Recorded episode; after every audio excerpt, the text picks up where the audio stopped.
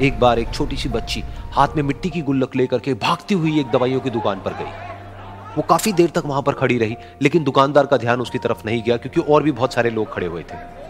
उसने दुकानदार को कई बार बुलाया, लेकिन वहाँ पर भीड़ इतनी थी कि दुकानदार का ध्यान उसकी तरफ़ गया ही नहीं।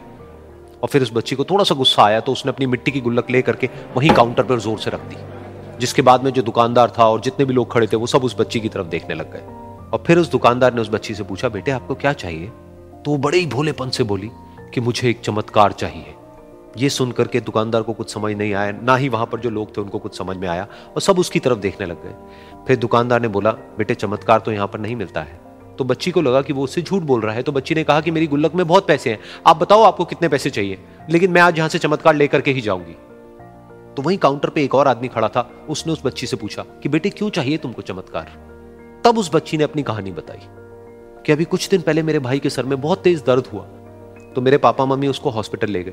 उसके बाद कई दिन तक मेरा भाई घर नहीं आया। तो मैंने कई बार अपने पापा से पूछा, लेकिन उन्होंने मुझे कुछ नहीं बताया। उन्होंने बार बार यही कहा कि वो आ जाएगा, वो कल आ जाएगा, वो कल आ जाएगा, लेकिन वो आ ही नहीं रहा था। तो मैंने देखा कि मम्मी रो रही है। अब पापा मम्मी को कह रहे थे कि उसकी दवाइयों के लिए और उसके इलाज के लिए जितने पैसे चाहिए, उतने मेरे पास में नहीं है। अब उसको कोई चमत्कार ही बचा सकता है। तब मुझे लगा कि अगर मेरे पापा के पास में इतने पैसे नहीं भी हैं तो क्या हुआ? मेरे पास में तो है। तो मैंने जितने भी पैसे जोड़ रखे हैं, वो सारे लेकर के मैं इस दवाई की दुकान पर आई। फिर उस आदमी ने उस बच्ची से पूछा, कितने पैसे हैं तुम्हारे पास में? ये सुनते ही उस बच्ची ने अपनी गुल्लक उठाई, ज़मीन पर फेंकी और तोड़ दी, और पैसे गिनने लग गई। बाकी सब लोग खड़े होकर के उसको देख रहे थे। थोड़ी देर बाद उसने सारे पैसे अपने हाथ में इकट्ठे किए और बोली, मेरे पास में पूरे उन्नीस रुपए हैं।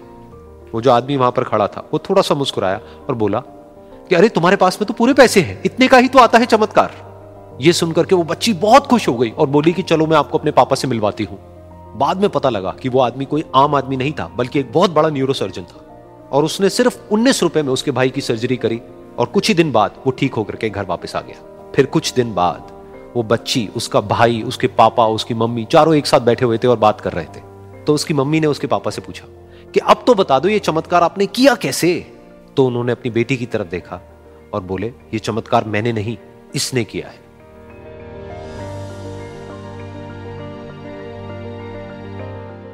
तो यहाँ पर एक बहुत बड़ी बात है जो हम उस छोटी सी बच्ची से सीख सकते हैं कि ज़िंदगी में कभी कभी ऐसा होता है कि हमको कोई रास्ता नज़र नहीं आ रहा होता है और हम लोग हिम्मत हार जाते हैं। तब हमारे अंदर एक बच्चा होता है जो कोशिश करने से कभी भी पीछे नहीं हटता है। वो हार मानने को तैयार नहीं होता है क्योंकि उसको ना शब्द समझ नहीं आता है।